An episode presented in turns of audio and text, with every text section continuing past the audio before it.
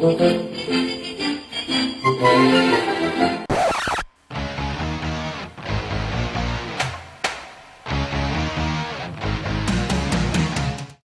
hello, everybody. This is Marguerite Crespillo, and welcome today to Real Estate Real World. I'm very excited to have a special guest today, Toby Salgado. Did I say that right, Toby? Yep, you got it.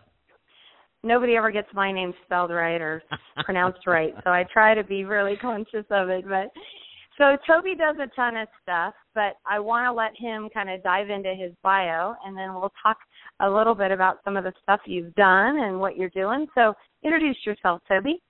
Yeah, sure. So my name's Toby Salgado. I'm in San Diego. Uh, I'm a serial entrepreneur, and uh, you know I get invited. Uh, I get invited on a lot of these kind of shows, uh, Marguerite. And and re- here, here's the deal. Here's my kind of claim to fame. Right? As an entrepreneur, everybody wants to make a million bucks. Now, in my, the last 15 years since 01, I've been fortunate enough again because I've, I've I've started multiple companies, but I've been fortunate enough to make and you know a, a, at least a million bucks in four different industries. And when I say a million bucks, that's a million bucks in my pocket, in my net worth. It's not a million bucks on the top line. Nice, that's very nice. Yeah, a lot of people talk about making a million, but I've learned through my years that it's not what you make, it's what you keep. Right? Absolutely, absolutely. yeah. So I love how you talk about serial entrepreneur, and I was cracking up when I was reading your bio. And you tell, I would love you to tell the story when you were nine years old and the toilet bowl cleaners. Yeah, sure. I mean, like that's that's sort of like my first my first like kind of like you know actual business, and and, and, and you know, and I was just not, it was okay. Look, here's the deal. I was nine um, and I was always, I've always, I'm a builder, man. I want to, I was always building stuff. I'm still like that. I still want to build something, whether that's a, you know, a skate ramp or, or, or a company or whatever. So, um, so I'm sitting on my dad's toilet, and you know, and he, we, he, there was a magazine I picked up, it was Mother Earth News. Now this is, a, I don't even know if they do it anymore, but it's like kind of like a. I remember, uh, yeah. Yeah, yeah. So, and I liked reading it because again, like you could build stuff, like little solar panels or you know, like outdoor or whatever.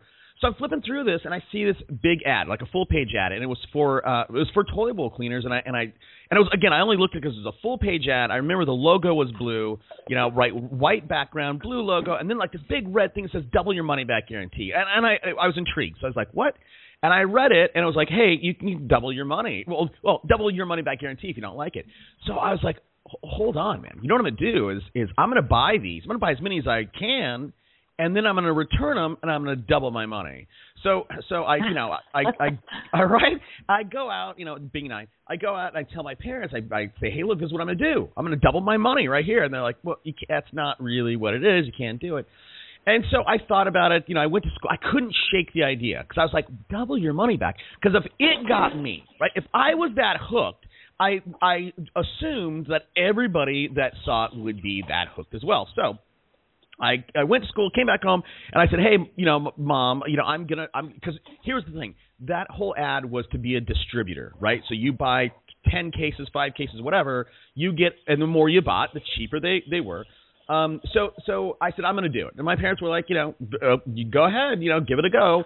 So I think I had like 300 bucks of my own money, and I took that 300 bucks and um and I borrowed another 500 bucks from my parents, and I bought all these toy bowl cleaners, and literally, man, got them in my room and started going down street, door knocking. Right, so I did my first capital raise. You know, I, I you know, that was my first farm.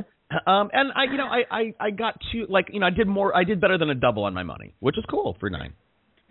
No kidding. I'm impressed that your parents will lend you five hundred dollars at nine years old. Really? Not sure yeah. I would have no. done that with my kids. Yeah. no, they're they were uh, very much like that always you know what's funny is when I was around ten or eleven years old, I lived I grew up in a town called Chico, and yep. uh there were a lot of walnuts that grew in Chico, and they would just fall on the ground. And mm-hmm. Diamond Nuts was or Diamond Diamond Nuts was had a factory there. And if you brought them a fifty pound bag of nuts, they would give you five dollars. Mm. And so I figured out pretty early, well, I want to make some money, but I also figured out that I didn't like walking around collecting all the nuts. Mm. So I would pay my friends two dollars and fifty cents to pick up the nuts, and then I would go take the bags down and get five dollars.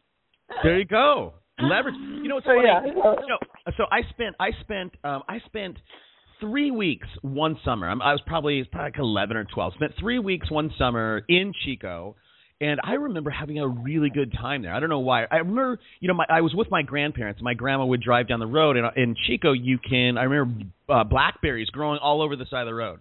Yeah. So stop and pick yeah, them up. Bidwell Park, one of the best places on earth. Yeah, Chico's a great town. And so, from what do you think eh, at that age? You know, you're learning, and uh, what I think is so fascinating is that so much of that is basic sales skills that hardly anybody really applies. Like they talk about it, but they don't really apply it. So Yeah. I know that you also run a show uh, called Super Agents Live. Is that podcast still on, or Oh yeah. something Oh yeah, yeah, now? yeah. No, we're we're top 100 in iTunes, man, for business. This we we have about we're we're in 120 countries and uh um uh, we have about 40,000 monthly listeners. So that show is is very much still going. That's awesome. And I've you interviewed me on that show Yep, last year. We did it. We did a cool interview. And so you've interviewed what hundreds of real estate agents now and and top agents across the country. What do you find are similar traits of those agents? So yeah, okay. Well, look, let me let me just give a little bit of context here. So so number one, the people that I have on my show are are all like, and everybody's been on my show. And again, if you if you want to listen to my show, and I don't want to you know listen to Marguerite's, but you know my it's called Super Agents Live. I you can find it on iTunes and Stitcher, and I've brought you know I brought everybody on. So all the big trainers, Mike Ferry, Tom Ferry, Bob Corcoran, all those guys been on my show, um, as well as all the big, you know, anybody doing 400 uh, or more transactions. So, and, and you know, all the number ones, number one KW, Remax, Coldwell, all those people have been on my show. And and and this year we're taking a little bit uh, of a of a more um, uh, instead of like just looking for the people putting up raw numbers, we're looking for the people who are dominating you know smaller markets. So you maybe you know in some markets you can dominate. You know you can do 120 transactions and be the number one guy or number two guy or girl. So so we're taking a little bit more of a geographic approach. But but here's the thing, Marguerite. So after having you know literally spending 400 hours like and I, and I it's a pretty cool thing that I get to do. I get to uh, literally spend like people that I would not be able to spend more than 10 minutes with come and I can I grill them for an hour. So the show's an hour long. So I think I think this. I mean if you if you want to look at we've all heard that saying, right? Success leaves clues and all that stuff, and it's true. And I, and I think that if you if you if you if I step back for a second, right? There are three numbers. If you know if you're starting out in real estate, there are three numbers that that that are important. One is 20 deals. Now you can be super messy and still get to 20, but 20 is an important number. 50 is that next important number, and then the, and then the last number is 100. And if you can get to 100, you know you you have you should have the systems and processes and and not work 100 hours, right? You know, do 100 deals and have a decent, you know, 40, you know, 45 50 hour week. You know, so then you can you can do a thousand, right? It's just a matter of, of, of putting gas on the on on different components. So so I think number one, and this is going to sound so basic to so many people, but the one thing that all those people have in common is that they treat real estate as a business, right? I mean, most you know the, Yeah. the the most people out there, you know, they just they get into real estate and they don't understand they're now a CEO, now they're an entrepreneur, right? They just they all these a lot of these people do is they just go and get themselves another job. So number one, think of it as a business. And as a business right how does a business run that you know it it ha- you know you have a marketing budget right? You have an operating budget. You know you have employees. You have you know so i won't go to you know i won't go d- all the way down that rabbit hole. But so so so here here's another thematically common trait of all these people is again we've all heard focus on your dollar producing activities well i hear that stuff but but how do you really uh, put it into practice? How do you put it into play, right? How do you put it into action? And I think one of the important things is, and this will help you think like a business owner, is, you know, how much is your time worth? How much is it worth? Is it worth 20 bucks an hour? Is it worth 50? Is it worth 200? Right? And some people come on my show. I, I talked to a guy today. Um, you know, he did. Uh, he did. Uh, hold. Let's see if I have my notes in front of me. He did. I don't. Um, I don't know. He did like 270 deals, but um, he he he uh, he he got 2.9 GCI, 2.9 million GCI out of those deals, and they weren't big deals. They were like under 300,000. So you know that guy's Wow. running it very lean. So the deal is for him. He stepped back, and we talked about this. You know, he you know he can say, "Hey, listen, my time is worth 800 bucks an hour." Well, if whatever your time, whatever you value your time at, what don't do any task Well, right, absolutely. But but the other thing is, don't do any task that is not worth that amount. If you can out, if your time is worth two hundred bucks an hour, if you can outsource that task to anyone else for less than that two hundred dollars an hour, do it. And I think again, Right. That's thinking like a CEO, a business owner, and and and you know, getting to scale and getting to leverage. Where uh, and then and then this gets into and I'm if, if I'm talking too much, Marguerite, just stop me. But uh, but I'll Oh, stop no, my go. I'll stop myself after this next thing. So again, I can tell you all that. You go, oh, Toby, yeah, that makes sense. My time is worth a hundred bucks an hour, so I'm going to outsource everything that's that's not a hundred bucks. And when I say everything, I mean everything. I mean if you let's say if your time is worth two hundred bucks an hour, how much time do you think you should be doing your laundry? Zero. How much time do you think? right. How, you know, should you clean your house? No. You know, and at some point, at some point, let's say you say, "Hey, my time is worth eight hundred bucks an hour." Should you ever cook? Uh, uh, number one, you should never go to the grocery store to buy food. You can outsource that. Number two, unless you like it, unless you you know you're a vegetable person and that's what you love doing. Um, number two, you know what? Hire a chef. You know, you're going to get you're you're going to protect so much of your valuable time, so you can do what you're good at, what your training is. And two, you know what? You're going to have a better quality of life. So not, not only are you going to make more money, you're going to have more time. You're going to have a better quality of life. And and I'll end. I'll, I, again, there's a million different things that are similar, but I'll end with this last thing. The last thing is mindset. And what I mean by that is you can you can, again I can tell you all this stuff. You go, yeah, Toby, that makes sense. I my I want my time worth three hundred bucks. I'm not going to clean my house and I'm not going to do my laundry, but I'm not going. to I'm not at the point where I'm going to hire a chef. Well, guess what? You know what's happening right now is. You know, do you have? Are you living in a bu- an abundance mindset, or a scarcity mindset, or a poverty mindset, or is there something in the middle? Right, this this middle class mindset. You, you know, you have to ha be in the right mindset to be able to take all this stuff that that I'm telling you that I learned from all these other people, and I, and I've experienced in my own life. You have to be in the right mindset to really digest it, instead of just it you listening to it and it going in one ear and out the other, and maybe even write it down. But how do you digest it? How do you make that real and part of your life? You know, I think that that's so fascinating for a couple things. So, first of all, I, I've trained hundreds of agents in my local market. I've done a lot of training um, and, and coaching. And one of the things that I see is that there's a, a, huge distinction between the agent that does, you mentioned 20 deals, to the agent who does 100 deals. And what I've found is that the majority of those agents, they get to about 18 to 20, and they're so afraid of hiring help or bringing somebody on that they bounce back to Hmm. 15 to 18 deals. And they can't break through that ceiling, right? yep. And what I see is that the agent that does hire help breaks through that ceiling and is much more likely to hit that 100 plus units a year than an agent who won't hire help. It's just not possible. Absolutely. And the second thing, the second thing that I see has to do with really looking at what your time is worth, like you mentioned. Like, I I just don't think enough people look at that. You know, the the unfortunate part is the majority of people that get into real estate get in because they don't want to have a job, right? Yep. So they're sitting at their desk one day and the boss tells them one last time to do something and they've had it. They're like, I'm going to go get a job where, you know, I'm going to go into real estate where I don't have to work, where I can work when I want to work, do what I want to do. Right. And so they get into the real estate industry forgetting that they actually need to create a schedule and have and run it like a business. It's crazy. I would say that less than 1% of the agents out there run real estate really like a business. They run it kind of fly by the seat of their pants and kind of work when they want to work and who Well, knows when yeah, they're going to yeah. show up or when they're not going to show up. Yeah, and I'll just let me uh, let me just add on top of that, and, and I'll say what you're saying in a different way.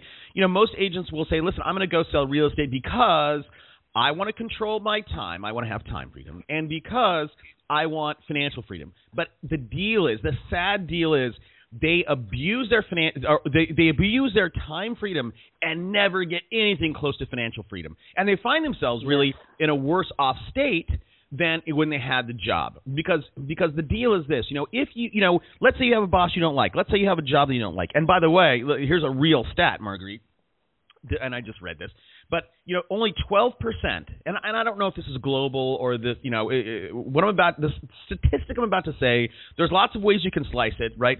Uh, first world third world right? Midwest America versus the the, the coast right? Very different lifestyles and, and all those different areas but only 12% of people do something that they would like to do. Okay, most people. So that what that what that says is 88% of people do something they don't like. So you know they're going into a Wow. job that they don't like and they're stressed out or whatever. But if you go into real estate without thinking of it like a business, what's going to happen is number one, we all have a boss. We all we all report to somebody, right? For for me and you, right? We have this audience that we report to. You you know, I have clients that I report to because we all have a boss somewhere. You can never get rid of that. Um, you know, even Right. even Bill Gates, right? His his his boss are his shareholders. So we all have a boss. We all answer to someone. But the deal is going back to that agent who says, "I've had enough of you, Mike." Stop telling me, bossing me around, right? I'm going to go get real estate or do real estate. You know, they go do real estate, not thinking like a business, and then what happens? You know, this porpoising effect, right?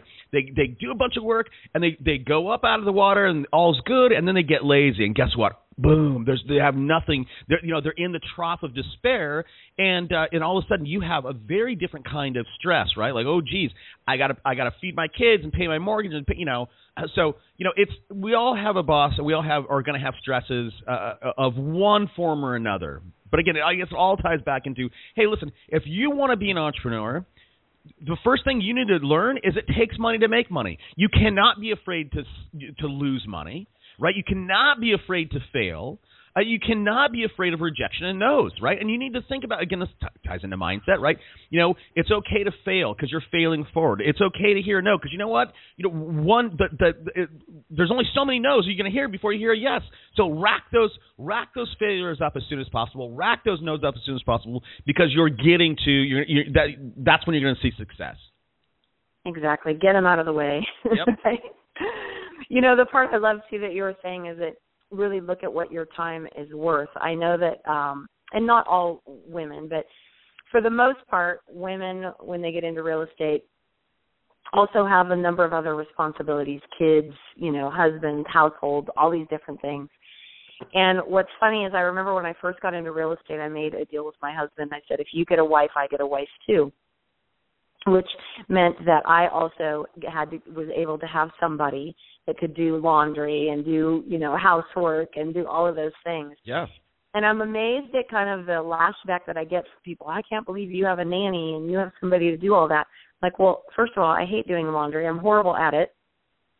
And so I was laughing when you were talking about laundry because we had new washer and dryer delivered a few months back, and my husband does his own laundry because he doesn't like the way our nanny does it. And the guy came to me to show me how to work the machine, and he says, "Um, I don't think she's ever even looked at it. You might want to talk to me." That's funny. But I made the conscious decision when I got into real estate to look at it like a business and Yeah. to outsource those things because that's not what I'm great at. So why Right. spend my time doing things I'm miserable at? Right. I mean, life is short, man. Um, you know, and and you know, and, and kind of. So here's the deal. I think you know if you know uh, every I think audience. Uh, Every host, like you or me, right? I think we tend to attract a, a people that are similar to us or think like us. So I would imagine if these kinds of issues are going to be coming up in the show, those are the kind of people that are going to listen. So if there's women listening right now, yeah, I think that that you know that mompreneur or, or or that that wife who who goes out and tries to start a, a real estate business. I think you know. Look, I feel bad. I not, feeling bad is not the right word or right way to say this, but look, you know, a man, uh, just the way the world works, right? Uh, uh, the man goes out, he has a job, he comes home, and the wife's supposed to make dinner and you know and take care of him, right? And but when the Right. woman goes out and you know starts her company, you know, she never gets to shed those other responsibilities. She's still the mom. Exactly. She's still the wife, right? She's still the so you know it's it's uh, you know I think it's difficult for that again that mompreneur you know going and and and you know trying to do this on her own. but they need to look at it differently and i think that in in real estate as a whole what i would love to see is for people to look at it more as a professional standard more as a business and how we operate and how we function and i think that that has always been a struggle in the industry because it, it does attract those people who don't really look at it that way. You know, I always say a lot of people get into real estate, they piss off their family and friends and then they get out. Right. So they were able to at least get their family and friends to use them, but beyond that, it's a struggle. And because they don't really look at it from that business perspective and to take that time and really look at it, what would you what's the ideal experience for the client? What do you want people to say about you and your business? those are the things that we need to focus on, don't you think? Yeah, I do. I do. I, yeah, I, and again, uh, let me uh, let me say, let me take sixty seconds of your airtime, and and we'll pull off this. But but here, you know why I think that is the case? Why it's and you'll I'm sure you'll agree with me. It's really a structural issue. It's it's the it's it's because there's such a low barrier to entry that that that's why people don't think of it as a business. It, it, it's you know look you can get you know it doesn't take very long uh, in terms of hours to get your license. Whereas, and this is crazy, right? You can do a million dollar deal with fundamentally no training, but uh, an esthetician, like the girl who does your nails, um, their mm-hmm. training to get that license is like 800 hours. If you want to go cut hair, if you want to be a hair cutter at, at Supercuts, um, th- that's something like 400 hours. So you you have all these gnarly, you know, uh, hurdles in terms of on the job training that you have, w- being a mechanic, doing hair, doing nails that you don't have with real estate. So you have this super super low barrier to entry, and so you know all these people are like, oh yeah, I'll try it out. So I mean, clearly it's again it's, a structural problem. If there was bigger barriers to entry, I think I think the the again mindset uh, you know of being more serious about this because if you had to make a 400 or 600 hour commitment of getting on the job training trust me by the time you got licensed you're going to be like hey like this is this is real deal this is real business so if you're an agent out there and you're struggling let's say you're one of those agents who's kind of hit that 18 to 20 20 deal ceiling what would you say would be the most important thing for them to get out there and do to really break through? Would it be hiring somebody? Would it be getting a coach? Would it be, you know, finding a training program? What would you say would take that agent to that real next level from that that kind of entry level position sure. to the next step? Yeah, and there's lots of ways. I mean, I, I could answer that in, in, in a million different ways. And and at the end of the day, right? You, you, um, I think we're we're recording. Yeah, we were. Right. It's not what you make; it's what you keep. So so look, you're right. doing 18 deals. I don't know where you're at, you know, right? So going out and hiring a coach at a thousand dollars a month. Eh, look, I'm not. I'm not. I think coaching is very important. However, I think, and I've had all the coaches on my show you know, I think too many times that person's doing 18 deals, they need they need to know, okay, what do I need to do next? What am I doing wrong? What can I do better? And then how? Get ta- like strategically, what is it? And then tactically how? So so I'd be careful about getting a coach. Although you do need something. Here's what I would say. If you're doing 18 deals, you can easily do. I don't care. Look, real estate is a contact sport. It's about going out, making contacts, and letting and and, and just offering your how can I help you, right? So go and make contacts. You need it. You need to.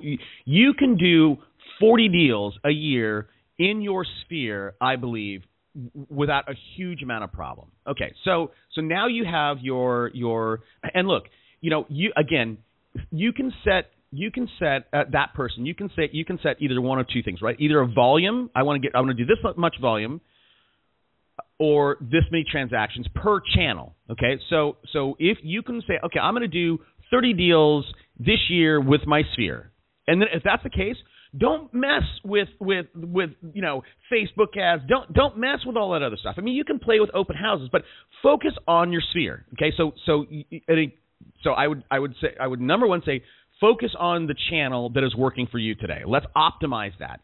Secondarily, you need some help.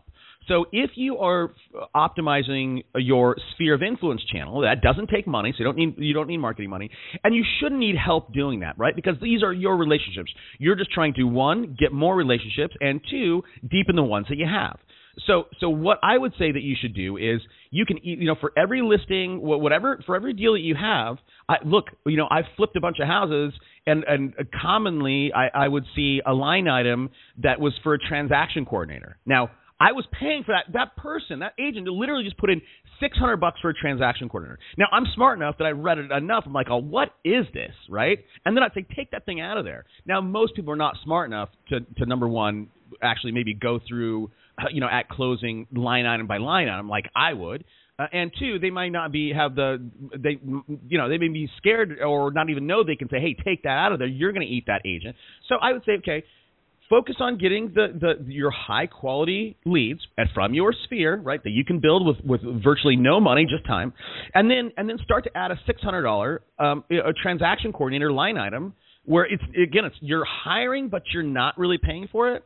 Um, so that's that's the first thing I would do. And once you kind of get that dialed in, then I would say, okay, let's you know we have that dialed in. We, right, you were doing 18. We've gotten you up another you know 30 percent. Now you're at 30.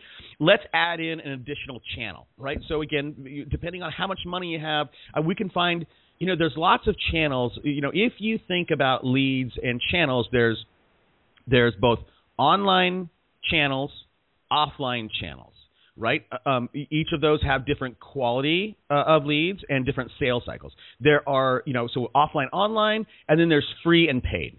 So again, depending on uh, this is what kind of where a good coach will help you say, okay, let's let's mix and match channels to fit both your personality because not door knocking, for example, is not for everybody, right? Um, so what's going to fit your personality in terms of a channel? and What's going to fit your budget? So I, there's not a great answer for that question, Marguerite. It's there's not necessarily one size fits all. So let's clear up the word channel. So channel comes from uh, get me correct me if I'm wrong, but yeah. are the avenues from which where your business is coming from. So for example, you say sphere, I, I call it database. Your database is a place where you have taken all your contacts, put them in, and you your goal is that's one of your channels that that's where business is going to come from. Another one might be business sources. Like for me, I for a while I was selling a lot of REOs, so I had different banks that were a business connection. So one of my channels was business people. I'm getting business from business people. I'm getting business from my database, and then I'm getting business from advertising in certain areas. Right? Yeah, absolutely. Right. So you can you could even have uh, you know uh, there's a guy named uh, that I just had on the show. You should have him on your show. A guy named Chris Suarez, and he's like this crazy. I think he's in Oregon crazy like open house guy. And you know and and so for him he loves them he's good at them he's got a very clear system for doing them. And so for him open houses are a channel. And and for him like his he's got an interesting outlook. He's like hey every channel that i do or or lead source however you want to put it for every channel that i do I, i'm going to grow it to 20 million dollars before I move on to another. And I'm going to optimize it to twenty million dollars. So he optimizes open house strategy. He's doing twenty million dollars now. He's I forget what he's on to now. But yeah, and wow. I would say this. You know, the, at the end of the day, right? So for that that w- earlier, I tried to answer that question that you had, and I and I focused just on one channel, which was Sphere. But but you need as an agent, wherever you, I don't care if you're doing 18 or 180 deals, you need to have at least five different channels. Now, uh, and again, ideally you'll have five different channels that don't overlap, right? Your sphere of influence is one, right? Those are all your friends, those are all the people you know. That's one channel. Then you, then hopefully you have a farm, you know, and then that farm you can knock it, you can call it, you can mail it, whatever. But that's a that's another channel. So now you have two channels operating in tandem that don't overlap. Now, once you get to five different channels and you're and you're doing all the right stuff, what what starts to happen is you start to get synergy between whatever outreach you're doing or whatever marketing you're doing to to those channels. You start to get some of that overlap, so you start to get some synergy, and you start to there's this multiplier effect that starts to happen. So you can even look at that as five different independent businesses in a way.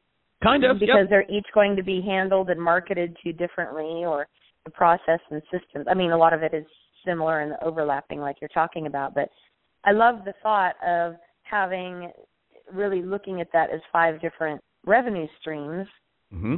and looking at them and and really reporting on them separately. You know, even like you mentioned the open house, once you get that system dialed, now it can really operate on its own in a lot of ways absolutely. We'll, we'll talk about that 100%. And here's the thing. Here's the so if, if you actually thought of those as different business lines. So you know, if we think of it in retail, right? You you have um you know, you have shoes, you have skirts, you have blouses and you have those little, you know, whatever little trinkets that sit on the counter, right? All those things are retail. All those things are fashion items, whatever. But each one of those are is going to have a different sales cycle. And this, I'll, I'll tie this in in a second. They have a different sales cycle and they're going to have a different, um, uh, you know, um, uh, different revenue and different bottom line, right? Some some bigger right. par- profit margin, higher profit margin, right? Right. Right. Higher. So so you know with online leads, right? Online leads. If you if you go and that's a channel, and online should always be a channel for you. Clearly, it's 2015. Uh, but you know, by but online leads typically, as you know, are you know, uh, not necessarily low quality, although lots of people will say they are low quality. But but lower conversion, lower conversion, and longer sales cycle. Whereas if you were door knocking, for example, right, real estate's a contact sport. If you were door knocking, for example, um, um, you know, those are m- much, high, you know, you're going to have a bigger conversion or a higher conversion rate, number one. And number two, those people are going to fundamentally be going, yeah, right now. Because if somebody's thinking about selling next year, they're not going to give you their email address for you to get on for for you to put them on your newsletter whereas somebody right. online will. But if you if you meet somebody, you go, hey, listen, my name's Marguerite. I just took over this area. I look, I'm trying to meet everybody in the neighborhood. Do you have anybody you can rely on when you have questions about real estate? Because if you don't, I'd love to be that person. You know, yeah, hey, I'm thinking right. about selling. Boom, right. So so yeah, so higher conversions and faster turn. So, but sorry. So, yeah, so the I think that's key. Right. Go so ahead. the tie into this is as you start to track everything, and, you, and if you looked at all these different uh, channels as different product lines, right, similar to that to that fashion store, you know, you'll start to you'll start to know like intuitively, okay, this is where I double down on in terms of marketing once you get to spending those dollars, um, and, and this is kind of what I I can expect because, you know, a real business, a real business is, you know, every business, uh, whether it's from, you know, financial firms to to whatever, everybody can forecast. Everyone can go, okay, listen, we're forecasting for next quarter and and next year this much in revenue and this much in profit margin. How many real estate agents, honestly, can can do can do future forecasting rather than past forecasting? I can't. I can't even imagine that agents even ever think to do that. Well, yeah, I mean, I think it goes back to that top one percent. That top one percent, th- those guys track everything, and they, you know, they know they they can, those guys do future forecast, um, but but most people don't. And most people, I mean, I mean, well, I'm talking ninety five percent of agents out there can't even can't even look in the rearview mirror and know, okay, this is what marketing worked. This is this is how many deals can be associated to to this or that or the other thing. Tracking is key. That's another thing that everybody should be doing. Well, the thing that I love about tracking, and I, you know, I just convert it to the word numbers, is that numbers don't lie. It's not personal, right? So the numbers are what they are. Either you're doing the numbers or you're not doing the numbers. For example, if you bring in a hundred leads and you convert one, you've got a one percent conversion rate. Yep. So now it's a, now one of two things. Either you have to figure out where you're advertising and seeing if you need to advertise in a different direction, or you got to look within and figure out what is your conversion rate. What is it you're not doing to convert those leads? Yeah. But no. the numbers give you that direction and that guidance into where to look and how to fix it, don't you think? Well, yeah. I mean, look. I mean, here's a, you know here's another. I'm dropping all these lines that we've all heard, or hopefully we've all heard, which is if you can't measure it, you can't manage it. So if you don't like again, if you can't go back and measure it, like okay, 100 leads, here's my conversion, and here's much here's much I spent. I, you know, I spent ten thousand dollars, a thousand, whatever it is, you know, on these 100 leads, and I converted one, which is one percent. So what is my cost per acquisition? Right? What does it cost me to get a deal? And if and, and if and if you know and, and if you go, oh geez, I just spent ten thousand dollars to to get one deal, and I only and that was a you know it was a five hundred thousand dollar house, and I made eleven grand well, I'm spending ten grand. Like that, like your return is to know, get a so, thousand, right? Yeah. That sense. So so you gotta you know right. You gotta you gotta look and see. And there's and when it comes to marketing, there's that's a whole nother thing because it's it's like okay, is the place that you're marketing right or wrong?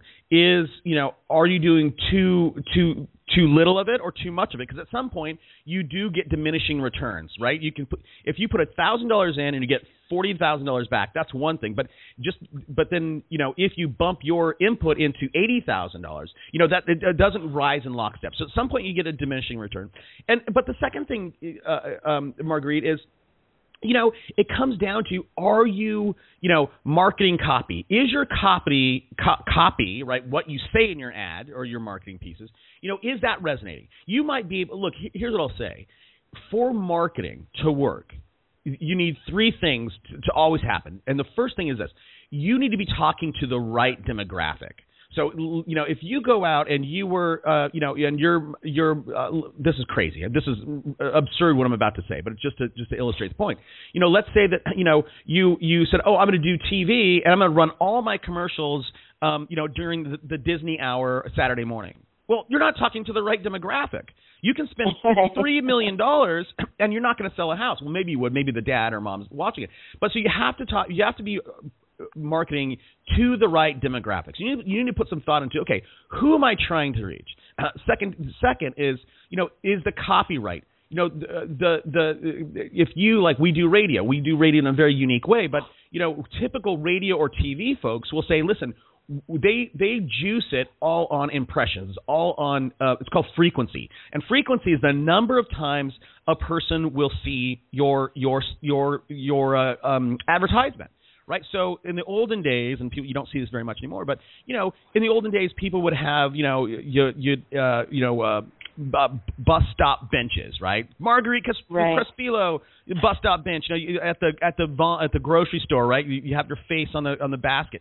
Those are all impressions, and and the old model of marketing is okay. Somebody needs to see Marguerite's face seven times before they remember it and somebody needs to hear her voice another uh, i think like nine times before like they'll call you right even if they want the service that that you're offering so so again, this comes back to copy. Are you going to write an offer, a true advertisement, or are you going to do marketing? Which marketing and advertising is two different things, right? Marketing is all about impressions or frequency. Advertising is I'm advertising something, right? Today only, you know, oranges, uh, the, the, those bag of walnuts, fifty pounds for five bucks. That's an advertisement. That's not marketing. But so one of the things that I see though with advertising and marketing for agents as a whole is that if you don't track it, it doesn't do any good. Yeah, so no, of course. If you're not, you know, if you're running an ad and like typically what I'll find is when I talk to an agent, I'll say, so where does your business come from? Oh, it all comes from referrals, is what they typically say. But if they do do some advertising, I'll say, okay, well, how do you know if it's working or not? And the typical response is, well, if I get one deal from it, it pays for itself well, that's fantastic if you even know where that deal came from. But yeah. if you're not tracking where it came from, it's a complete waste of money. Yep. And and I think I I 100% agree. And and so you know so then it's like okay well what do you do to track that piece? And I mean we can talk about tactically and it's easy what you should do, but you know but again those people are operating in that older mindset of impressions of frequency. They're like yeah, I really don't care if I get one deal it pays for itself. So they're banking on they're banking on you know impressions or frequency. And look and you can there is a point there's a tipping point where that does work. You know let's say that you have a farm and you are doing all the right stuff in that farm, right? You're knocking it, you're mailing it, you know, and you're calling into it. So you're doing all you're you're you're touching that farm, right? You're making all these impressions to to the farm, and then maybe let's just say like this would be ideal. You know, there's one uh, there's one inroad and outroad, right? One road to access this farm and one road out. You know, and let's say those you happen to be able to get a big billboard there. Well, you know what? Unless you used a unique number, which you can, you can use a unique Google Voice number on that billboard and track the number of calls that you got from that. Um, but but again, like that's uh, something where all, all of a sudden you, you, would probably would reach this tipping point where you know you, you you are kind of ever present. That's where when marketing becomes you start to get the synergy between all these other things that you're doing, and and you know then that billboard. Well, every single thing you do there, phone call, knock, mail, and billboard, they start all start to play off one another, right? And they start to synergize one another, and you, you start to get uh, uh, again just a multiplier effect on everything you do there. But but but that's you, you, that's a long that's very difficult to get to. So just to tie all this together, what it really comes down to is what we spoke about in the beginning is really looking at your your business like a business and mm-hmm. being strategic about it and thinking things through and not just flying by the seat of your pants, which is really what I see the majority of agents doing. Because yeah. everything that you've said today is okay, have you thought this through? Have you thought about where you're going to advertise, where you're going to market, how you're going to market, where's your business going to come from? What does your business look like? Do you have a schedule, right? Right. Do you even show up as a professional? All of those things are such key components of any business and and in all these people you've interviewed that seems to be a common thread would you not agree yeah yeah you can't you know again everybody comes on my show you know i mean all these people are are you know top 5 in their market you can't you can't win, man. You can't, you know, there's a lot of uh, hungry people, a lot of smart people out there, but you need to have the full package. And again, none of this stuff is rocket science. Just do it. It's basic. It's basic stuff. You know, it's all this stuff is basic. Um, but yeah, everybody that if you if you want to be you know top if you want to sell 300 deals or more if you want to be the top person in your market, you need this you need to be the CEO of your business of your small business. And you know what? Think of think of it think of everything you do as how does this impact you know and and, and look I'm, I know I'm bouncing around and that, this is how if people that know me this this is how I talk all the time but but you know you know what what do you stand for right you know does does your brand in addition to talking to the right demographic, there there needs to be something called market message fit. So you know, is is you know, in terms of marketing, and this also goes for your brand.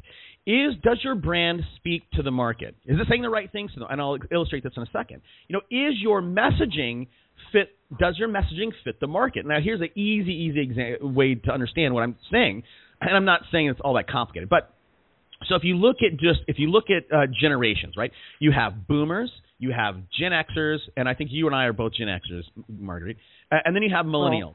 Okay. Now each right. of those, each of those, each of those, you know, and if we let's take out Gen Xers for a second. You have millennials, and, and millennials are you know 35 and under, and then you have boomers. Now those two people want to communicate in a very different way. You know, a native, right? A boomer wants to hop on the phone. They don't necessarily want to mess around with that Google thing, right? Whereas right. Whereas you know millennials, they don't want to talk to you. They you know, like just text them or tweet them. Text so, me, right?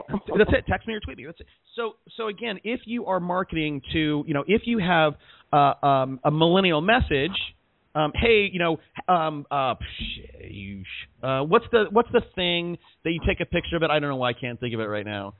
Oh, the, uh, um, the QR anyhow. code.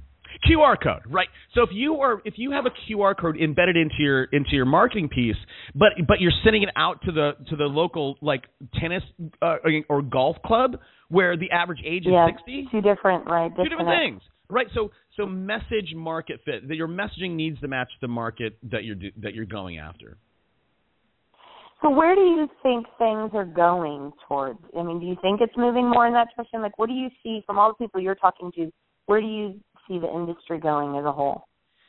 Yeah, that's Maybe a good that's kind question. Of a broad question, but that's well, that's a really good question. I don't think anybody knows. I mean, I you know, it's it's you know, it, you can look at it in one way and go, okay, what you know, what further stranglehold is a is a Trulia or Zillow going to have on the market? You know, it, the big question is this: Are are real estate agents going to be disintermediated out of the market, similar to what we saw with with uh, with travel agents? Now, you know, I've thought a lot about this because if I could figure it out, I would launch that business and I would disintermediate all of you guys. Um, but I don't think that I don't think that's you know I, that may happen in the future. But I think I think right now I think that we still live in a world where you know just because somebody has access to the data doesn't mean they know how to unpack that data, right? You, you know, oh, yeah. and this is this is where you know tr- you as a real estate agent, you know, you don't have you know access to data. You, that's not yours anymore. Before, that's the power you had. Now every, uh, it's omnipresent. It's everywhere. So you need to be a true expert in terms of going. Okay, here's how to distill this data, and and here's you know let me give you a peek into the future right and and right now we're recording you know may 2015 you know a, a rate hike is inevitable so if you want to add value to your to your to the people that you work with or you know your clients right you should be setting them up for hey listen here's what's up rates are going to go up every 25 basis points that rates go up, X amount, this X amount of people gets locked out of the market. This is what happens to prices, right? So, so, so our agent's going to be disintermediated, uh, not in the near future. Um, uh, I I do see. I think that what agents where agents can win is in addition to all the stuff we've been talking about, be deliberate about your business and think of it as business and all that stuff, and simple as having a schedule. You know, you, we all need a unique value proposition. We all need a unique selling proposition. We all need to be different from the next person over. And I think uh, some of the easy ways, some of the easy ways that we can do that today is – again, you know, you have a sphere, you have a database. You know what? You should go through and grade that database in multiple levels. So you can grade it to how close you are to that person, number one, right? So then you know that the the top 50 people in there that you're close to, um, that you know, call those people. But but you can also you know grade it to where okay, let me grade this in terms of uh, the, uh, millennials, Gen Xers, and Boomers. And the reason why that's the case is because you know Boomers, if you want to you want to create custom tailored content to to each of your the people that you work with right? Just like you and i are doing podcasts and we are doing very tailored content right? We're talking about a very specific thing to a very specific audience member whereas before it might have just been a business show right? So the world Right. is getting very very tailored. So you know let's say you went to your database and you graded it okay millennial gen x boomer create content that you're going to drip to these people in in that again market message fit. So all your boomers, you know what? Maybe they want maybe they want um, you know long form handwritten notes sent in the mail. And by the way, here's I'll, I'll give you I'll give you a, a, a tool that maybe you didn't know about Marguerite, even though I know you're you're very cutting edge. But you know there's a there's a, a company called HelloBond.com. Do you know HelloBond? No, uh-uh. it's a new So it's called Hello Bond, like James Bond. HelloBond.com. Hello Bond for two or three bucks, depending on what what plan you get on. You can you can on your mobile device, on your on your PC, whatever, right? You just have, you and I just have a meeting, right? Um, you and I and you you say, hey, you know what? I Toby spent an hour with me. That's cool. Let me send him in a handwritten note. But you don't want to take the time to do it. So you jump on Hello Bond. You type whatever. Hey, Toby, you know, thanks for coming on. I had a good time. Let's stay in touch and you and but you're on Hello Bonds platform. They have a machine, and you can pick the, they they have a machine that will literally take a beautiful Mont Blanc pen and ha- hand write out the the the the the letter to me as well as the the envelope. So when I see it, it's beautiful. I can tell it's ink. It looks like you know you took a you know you have beautiful handwriting, and I took so you know two or three bucks boom, boom, boom, right? You send it out to me. So, Wow. so, so again, you know, if you have your top 50 boomers or however you want to do this, you know what? You should write those people handwritten notes once a month. And again, it takes money to do this. You have 50 people, it costs three bucks. It's 150 bucks a month. It's well worth it because you know what? You know, Absolutely. and then so for the for your for your millennials we'll just go to the other way because it's easy you know you you have their email address right you have their text and you should be you should be cutting a video for those guys hey hey everybody guess what it's marguerite you know I, I, I haven't talked to you since last month let me tell you what is going on and you could do a couple things right you could because they're millennials you could talk about again i don't want to give you content but you could talk about stuff that's going on in the community hey give me a call if you know the, Right. the you know whatever um, it doesn't always have to be real estate. And again, that's a mistake I think people make. You know, they they jump on social and and you know they're on Facebook, but it's all like check out this three two, boring. Like Right. you know, you know, Who cares about that? Yeah, You know, one So- of my favorite quotes is "Get rich in your niche." If you really just pick a niche, and it doesn't mean you can only do one niche. You can have channel. We can call niche a channel, right? sure. A niche is, you know, if you just stay focused on how to market, how to communicate, how to how to be strategic with that one niche, Right. it's amazing what you can do. Yeah, and and and if you if you did that, if it was equestrian property or you know downtown condos or waterfront or whatever, I think I think you know having a niche is is it, it, I think that takes a lot of the you know uh, there's a lot of work you have to do because you are starting a company but i think if you say okay listen i'm only i'm only doing waterfront homes or downtown condos it's easier to get content it's easier to deliver content your your your database will be a, a, a lot more um homogenous because you know they all came through you know your high rise condo. And again you can have high, you can do downtown and you can do equestrian and you can do waterfront. But again right those those those people in your database yeah I, to answer your question marguerite where is real estate going?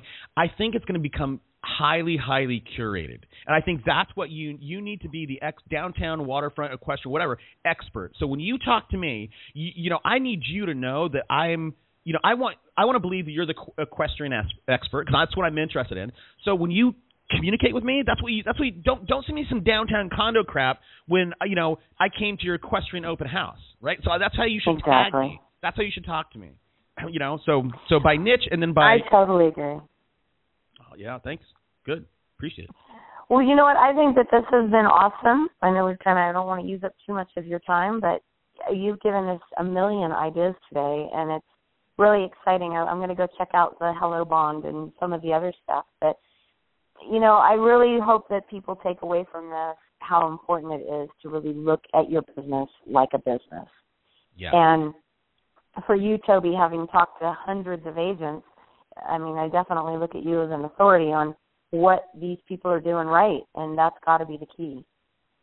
Yeah, and I'm, uh, you know, yeah, I appreciate, it. and I'm, I'm, I'm actually in a very fortunate situation in the sense, you know, I built a bunch of companies my own, but, but, you know, I get, I, I, again, I'm fortunate to be able to sit down with some of the brightest people or the brightest people in real estate and, and poke and prod at them, and, uh, and, and, and man, I, I, you know, there's a lot of times people come on my show, and it's my show and you know and uh, you know my responsibilities to my audience and i don't let them get away with stuff you know if if i don't think that they're delivering it i'll say hold on hold on you let, let's go one step deeper with that so uh, so yeah so my goal is is to is to to, to get better at the show and and uh anybody out there, you know, if you want to listen to my show, I'd encourage you to go take a look at it, and and it's all free. You know, it's free for everybody to come on. It's free for everybody to listen to. And it's superagentslive.com, right? Yeah, that's where that's the website, and you can subscribe uh, to uh, to the to the actual podcast show. And I you can listen to it there, or go to iTunes or Stitcher Radio. Awesome. And what we'll do is on on our website, we'll definitely post the links to it so people can reach out to you and listen to your show. I know I've listened to a lot of the episodes; they're really great.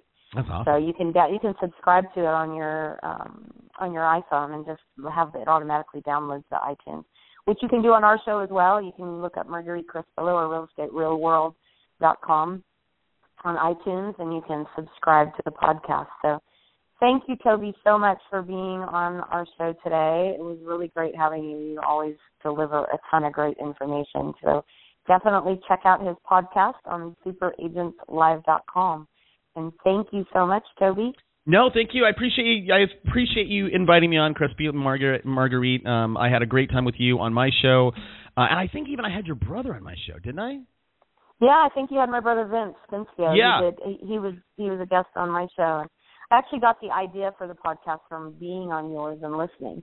I'm like, oh, I want to do that too. I think it's pretty cool. so I'm yeah. doing a lot more podcasts and moving into some coaching and training and that kind of stuff. So yeah, and I'll tell you, I, I would, I would, I'm curious. I this is another thing I've been thinking about is how do you, you know, um, because I a lot of people reach out to me and go, hey, you know, will you coach me to to start a podcast? Now I don't I don't have time to do that, so I, I, I don't do it. But um, but I, you know, I've been really trying to think about how do you do a hyper local um, podcast, you know, and and and get people, you know, in your where you know I'm in San Diego, right? I want people to tune in and like look, this is a radio show. So you know, if you're going to listen to you know 6:40 a.m., why aren't you going to listen to Marg- Marguerite Crespillo's show? And she talks about you know local things. So uh, I've been thinking about right. you know what that model looks like.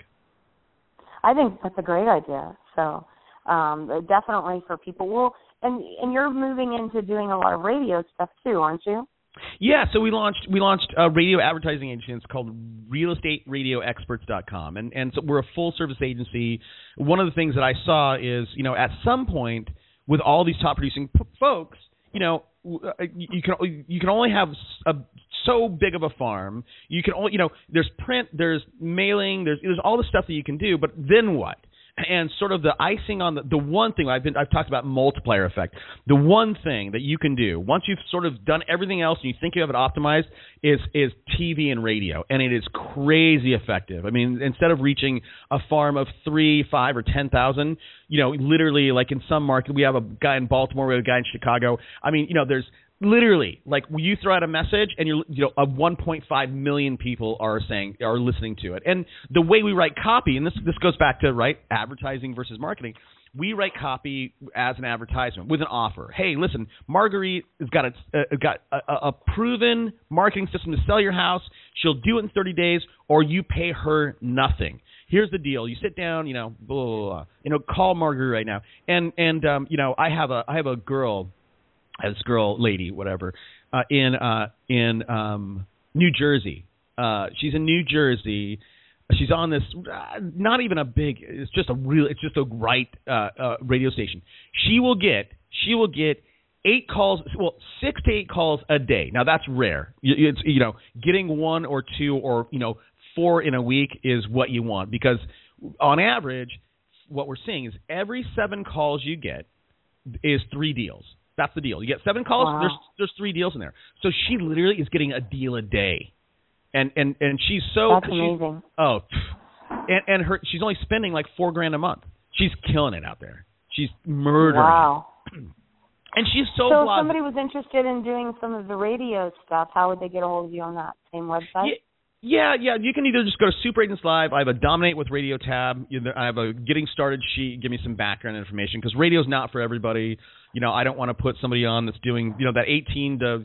I want you to be doing 60, 70 deals uh, before I put you on the radio because that's when you know it really starts to work. But yeah, look, wherever you're at, if you want to talk about radio, you know, I, look, I, just like this, show, I'm happy to share. So um, awesome. So go check it out. Well, thank you again, Toby. I appreciate you being on the show. We'll definitely be getting this out on Facebook and website and everywhere else. So tune in to both my show and Toby's show. He's got an awesome, awesome guest on his show, and we're doing the same thing over here. So thanks again for your time. You got it. All right. Talk to you soon. All right. Bye bye. Thanks a lot, Toby.